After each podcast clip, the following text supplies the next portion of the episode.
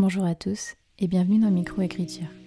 Je suis Élise Giraudot et je suis très contente de vous retrouver dans un nouvel épisode de ce podcast qui aide les auteurs et autrices à enfin mettre un point final à leur manuscrit. Tous les auteurs publiés ont un jour réussi à terminer leur premier roman. Pourquoi pas vous? Bonjour à tous et bienvenue dans un nouvel épisode de Microécriture. Aujourd'hui, ça va être un épisode assez court qui va parler de retrouver sa plume après 10 ans de pause d'écriture et de lecture en ce qui me concerne. Je pense que cet épisode pourra servir à retrouver sa plume après des pauses plus ou moins longues. Mais moi, finalement, après dix ans de pause, c'était plutôt en fait le fait de trouver ma plume, en fait, pas tellement la retrouver, euh, même si j'avais beaucoup écrit en terminale. C'était vraiment pour moi le but de trouver en fait euh, ma plume, parce qu'effectivement, j'avais grandi, donc euh, j'écris plus du tout de la même manière que ben, il y a dix ans. Voilà, trouver ma plume, mon petit truc en fait qui m'est unique, qui m'est propre, la manière dont j'écris qui me définit, retrouver du vocabulaire, parce que à part du vocabulaire l'air courant de la vie de tous les jours, c'est vrai que j'avais un peu euh, perdu en précision sur les mots, sachant que, comme je l'ai dit au début, j'avais fait non seulement une pause de 10 ans d'écriture, mais aussi de lecture. Donc niveau vocabulaire, niveau tournure de phrases, voilà, j'étais plus du tout, euh, plus du tout à l'aise. Je savais plus comment construire une intrigue. Enfin voilà, c'est vraiment les petites choses que j'ai mises en place pour me remettre dans le bain et trouver ou retrouver ma plume et me sentir euh, plus à l'aise avec euh, ma manière d'écrire. Donc bah, c'est parti, je vais vous lister en fait euh, les quelques points que j'ai mis en place et j'espère que ça pourra vous servir. Donc c'est parti. Le premier point que j'ai mis en place, c'est se remettre à lire. Pour tout ce qui est vocabulaire, comme je disais, prendre peut-être certaines tournures de phrases, certaines expressions qui nous plaisent dans le livre ou les livres qu'on est en train de lire, reprendre le rythme, la manière de décrire, voilà, pouvoir en fait se remettre dans le bain en prenant des exemples, sans copier bien entendu, mais pour nourrir en fait son propre style. Je me suis remise à lire, que ce soit des romans euh, déjà publiés ou même euh, en faisant des bêta lectures, ça m'a permis de complètement me replonger euh, dans le bain de l'écriture et de pouvoir trouver des choses qui me permettraient de nourrir ma plume et qui me permettraient de retrouver mon style. Je vous conseille aussi de lire pas forcément des romans dans le genre que vous avez envie d'écrire là, si vous avez un projet de, de manuscrits, peut-être même lire des livres qui ne sont pas du tout dans ce genre-là. Alors il faut lire des livres qui sont dans ce genre-là, j'en avais déjà parlé dans un précédent épisode de podcast, mais pas forcément. Ça permet en fait de varier ben, la plume des, autres euh, auteurs et de pouvoir être confronté à d'autres mots de vocabulaire, d'autres rythmes, euh, d'autres expressions, etc., qui, même si ce ne sont pas euh, dans le genre que vous allez écrire, pourront quand même nourrir votre plume. Le point numéro 2, c'est se remettre à écrire. Il n'y a pas le choix. Au bout d'un moment, il va falloir y aller. Et en fait, il va falloir surtout écrire et euh, effacer, refaire, recommencer, enfin faire, défaire, etc. pour se retrouver. En fait, il n'y a pas. Je pense que c'est le conseil le plus important, même si c'est le plus basique. Comme on dit, en fait, c'est en forgeant qu'on devient forgeron. Et si vous n'écrivez pas, vous ne retrouverez jamais votre plume ou même vous ne la trouverez jamais tout court. Si euh, voilà, vous n'apposez aucun mot sur le papier ou sur votre clavier, sur votre feuille Word, ça, vous n'allez jamais en fait trouver ce qui vous correspond. Donc euh, voilà, écrivez, écrivez, écrivez. Même si vous effacez, faut pas se décourager, faut pas se dire ah je suis nulle, je me trouve pas. Non, c'est en fait en écrivant que vous allez vous trouver. Moi, j'ai commencé à écrire euh, Idélia du coup sans idée, sans savoir en fait quelle était ma plume. Et maintenant que je suis en train de retravailler ce manuscrit, je commence enfin en fait à savoir quelle est ma plume et c'est en l'écrivant, même en écrivant le premier jet où je me disais ah ben en fait euh, c'est comme ça que t'écris, c'est donc que ce soit les forces ou les faiblesses, mais euh, je me suis en fait découverte, j'ai découvert comment j'écrivais et en fait il n'y a, a, pas de meilleur moyen finalement que de euh, bah, écrire et d'effacer et de recommencer et de persévérer que de trouver sa plume. Si vous voulez pas forcément faire ça sur votre euh, idée de manuscrit parce que vous avez peur que ça vous décourage euh, vraiment trop, je vous conseille d'écrire d'autres choses à côté, que ce soit un blog, une fanfic, écrire des posts sur Instagram. Ça, ça pourra vous permettre en fait de trouver votre plume sans forcément vous décourager de votre idée de, de manuscrit. Le troisième conseil, c'est de vraiment en fait écrire un manuscrit qui nous plaît et de, de ressentir en fait son texte. Ne recommencez pas à écrire avec une idée moyenne qui vous plaît pas trop parce que c'est le meilleur moyen en fait de vous dégoûter et de vous dire bah non en fait euh, finalement je je sais pas écrire, j'ai j'ai pas de plume, j'ai rien qui me définit, euh, en plus mon idée elle est nulle, je me force à écrire, j'ai pas envie, etc. Il faut vraiment une idée qui vous anime et essayez vraiment de ressentir votre texte et cette idée qui vous anime. Mettez-vous à la place euh, de vos personnages, commencez à, à fouiller en fait dans votre passé pour ressentir leurs émotions. Je pense que c'est la meilleure manière d'être à l'aise et de vraiment pouvoir en fait retrouver sa plume en étant complètement en adéquation aussi avec les émotions des personnages.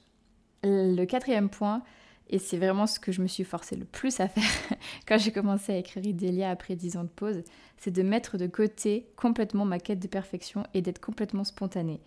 En fait, j'ai écrit, écrit, écrit, écrit, écrit. J'ai effacé quand j'aimais pas, évidemment. Mais j'ai écrit, écrit, écrit, écrit.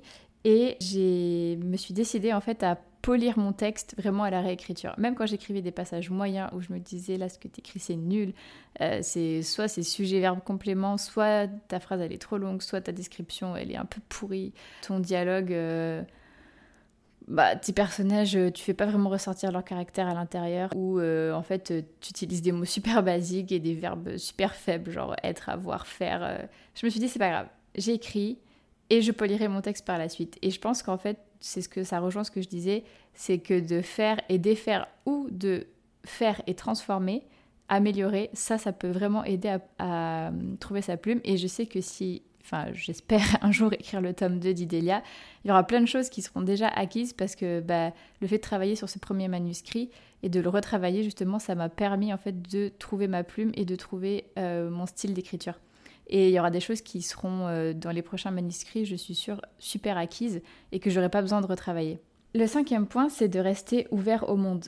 Vraiment, je pense qu'il n'y a pas meilleur moyen que de trouver l'inspiration et même d'avoir directement des passages écrits dans nos têtes. Je suis sûre que ça nous arrive à tous, ça, que de regarder les paysages, de regarder, euh, je sais pas, des objets, des gens. Moi, par exemple, là en ce moment, je reprends pas mal le métro et ça m'inspire énormément. Les, les, gens, je sais pas, des fois je me dis, ah ben tiens, cette personne, euh, ce trait de caractère physique, il irait trop bien à tel personnage.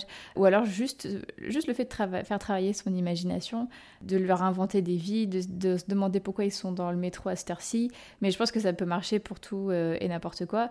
Vous regardez des gens dans la rue, enfin, c'est pas obligé que ce soit le métro, mais vous voyez ce que je veux dire. Ou des lieux qui sont hyper inspirants, que vous avez, euh, qui vous inspirent une scène. Voilà, enfin, rester ouvert au monde qui nous entoure, je pense que c'est vraiment très pertinent pour nourrir son écriture. Par exemple, il y a des écrivains qui se sont vraiment inspirés de ça. Par exemple, George R.R. Martin, celui qui a écrit Game of Thrones, il a eu l'idée, en fait, en, lorsqu'il est allé visiter le mur d'Adrien, qui a inspiré en fait ben, le mur euh, de Game of Thrones, ou encore euh, J.K. Rowling qui a commencé à imaginer Harry Potter dans le train avec euh, du coup ben, le fameux Poudlard Express. Donc euh, je pense que c'est vraiment hyper euh, important que ce soit pour nourrir sa plume et aussi pour nourrir bah, une idée de manuscrit qui va, comme je l'ai dit tout à l'heure, impacter directement votre style et votre plume.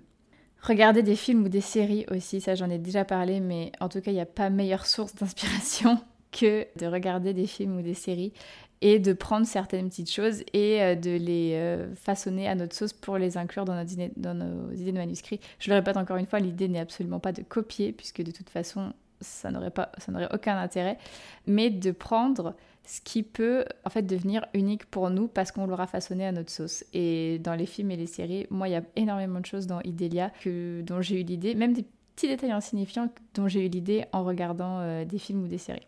Le cinquième point, ce serait de recommencer par des phrases simples et d'éviter les phrases à, rallonge. Donc ça, c'est vraiment la poêle qui se fout du poêlon, parce que moi, vraiment, je fais des phrases de 25 km. Mes bêta lectrices qui sont en train des fois de lire euh, mon premier jet, parce qu'il y a des passages qui sont vraiment bruts dans ce que je leur ai donné, peuvent en témoigner. Même des passages que j'ai relus, moi, ça m'a pas choqué. Pourtant, les phrases, elles font 10 km. Mais je pense que pour retrouver sa plume, l'idée, ce serait de commencer avec des phrases simples, donc pas forcément euh, elle est là, point. Mais voilà, pas euh, commencer à mettre des fioritures qui pourraient en fait vous embrouiller et vous perdre et vous dire non mais en fait ça c'est pas ma plume.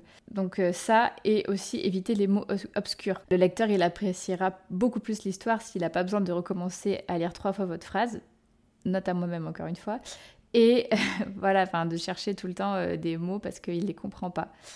Il faut absolument que le lecteur puisse se concentrer sur le fond de votre histoire et qu'il oublie complètement la forme. Donc même si, voilà, on en revient au point de tout à l'heure, vous polirez votre texte à la réécriture, je pense que le meilleur moyen pour vous retrouver, en tout cas au début, peut-être pour les premiers chapitres, peut-être pour la toute première fois que vous vous recommencez à écrire après une longue pause, se cantonner à des phrases simples qui, en fait, par la suite, vous permettront de plus les étayer et de retrouver euh, votre style. Et enfin, dernier point, c'est voilà, c'est ce que je disais euh, tout à l'heure. Je réinsiste dessus vraiment polir son manuscrit à la réécriture. Ne vous découragez pas au premier jet. Comptez vraiment sur la réécriture pour euh, vous améliorer. Et comme euh, petit conseil ajouté, de faire de la bêta lecture. Parce que par exemple, moi ça m'aide énormément de faire de la bêta lecture pour mon propre manuscrit. Parce que en fait, je me rends compte d'erreurs ou de, ouais, de, de, de fautes pas dans le sens euh, péjoratif parce que j'en fais moi aussi, hein, mais de, de, choses à améliorer chez les autres qui en fait peuvent me servir à moi aussi. Et le fait, à force de. C'est un, un, exercice mental finalement de faire de la bêta lecture, d'arriver à être et concentré sur le fond et sur la forme. C'est pas toujours évident parce que des fois on a envie d'être juste happé par euh, le texte qu'on est en train de lire, mais non, en fait, il faut qu'on se concentre aussi sur la forme et ça nous coupe. Mais en fait, le fait de, faire cette gymnastique mentale, quand moi je relis mes, mes passages, ben, je me rends compte de plein de choses. Enfin, là, typiquement, j'ai des retours de bêta lectrices qui me font des remarques sur certaines parties de mon manuscrit, mais moi je suis en train de le relire en même temps. Par exemple, si je corrige le chapitre 23, elle me dit voilà, il manque une virgule.